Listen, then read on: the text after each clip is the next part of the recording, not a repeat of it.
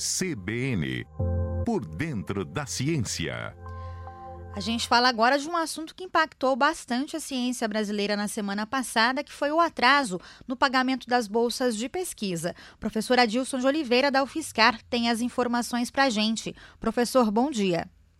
Bom dia, amigos da CBN. Em todas as segundas-feiras comentamos a respeito de ciência, tecnologia, dos novos avanços, mas também não podemos deixar de comentar os problemas que a ciência brasileira enfrenta. Afinal de contas, aqui em São Carlos, a ciência ela tem um papel muito importante. As duas universidades, as duas Embrapas, outros institutos de pesquisa fazem o avanço do conhecimento daqui da cidade ser reconhecido não somente no Brasil, mas no mundo inteiro.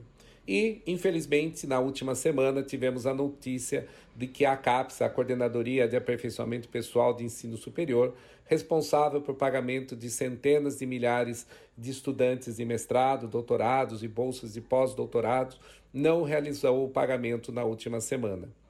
Novamente, por causa de ações do governo que não fizeram o devido planejamento, deixaram o Ministério da Educação sem recursos, bem como as universidades federais. A própria UFSCar também sofreu cortes na sua verba, né, retirando o financeiro, ou seja, tirando diretamente da conta da universidades recursos fundamentais para o seu funcionamento, como não somente pagamento das despesas, mas também para as bolsas dos estudantes de graduação que são afetados por isso. A boa notícia que nós temos é que na, no último, na última sexta-feira o Ministério da Educação anunciou que tinha conseguido contornar o problema, vai realizar nessa semana que começa agora, provavelmente amanhã, terça-feira, o pagamento das bolsas de pós-graduação.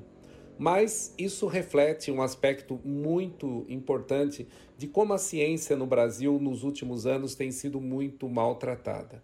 Basta lembrar que as bolsas de mestrado e doutorado e de pós-doutorado, tanto de CAPES quanto do CNPq, já faz cerca de sete anos que não tem reajuste. Então, basta pensar na inflação que temos em todo esse período. Sem contar o quão irrisório é também os valores dessa bolsa. Nós falamos de bolsa de R$ 1.800 para um mestrando e de cerca de R$ 2.200 para um doutorando. E essa bolsa não é um benefício extra que ele está recebendo, e sim o seu ganha-pão, o, o seu salário para fazer pesquisa. E são esses que movem a pesquisa, os mestrandos, doutorando e pós-doutorandos, é o que fazem com que a pesquisa ocorra nas universidades e nos institutos. E isso não é um fenômeno apenas brasileiro, e sim em todo o mundo.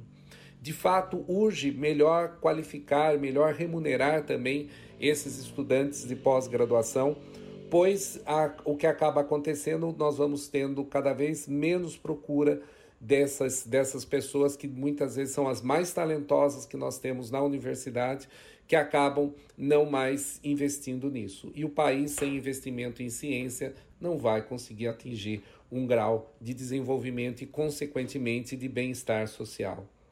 Esperamos né, que possamos ter novas luzes a partir do ano que vem e que retome de fato um programa de valorização da formação dos recursos humanos em ciência e tecnologia, que são fundamentais para o avanço não só do conhecimento, mas também do próprio bem-estar social. Basta ver que não apenas as descobertas das ciências revertem em, em, em, produtos que podem ajudar a nossa vida, como o caso das vacinas, que tanto foram importantes nos últimos anos, em particular a vacina do Covid-19, mas também nos qualificam as pessoas para resolver problemas e isso também poder diminuir a desigualdade social que temos nesse país. A educação, sem dúvida nenhuma, é a grande chave para você conseguir alavancar o desenvolvimento sustentável de um país, além, é claro, da, da melhor distribuição de riqueza e melhor estado de bem social. Por isso, parece uma boa notícia saber que vão ser pagas as bolsas, mas nada mais era do que a obrigação do governo cumprir com essa parte. Só, só na UFSCar nós temos 397 bolsistas de mestrado e 552 de doutorado da CAPES que ficaram a ver navios na última semana. Esperamos então que seja cumprida a promessa e que a partir de amanhã sejam pagas as bolsas e que o novo governo faça propostas objetivas e reais para valorizar essa carreira. Quem sabe exatamente criar uma carreira para que se possa formar pós-graduandos de uma maneira mais estável e mais sólida. Esperamos isso para que dias melhores possam vir não somente para a ciência, mas para o Brasil como um todo. Era isso que eu queria comentar com vocês. Até uma próxima oportunidade. Tá certo, professor. Muito obrigada, viu, pelos comentários. Até a próxima semana. Professor Adilson de Oliveira da UFSCar com a gente aqui no Jornal da CBN.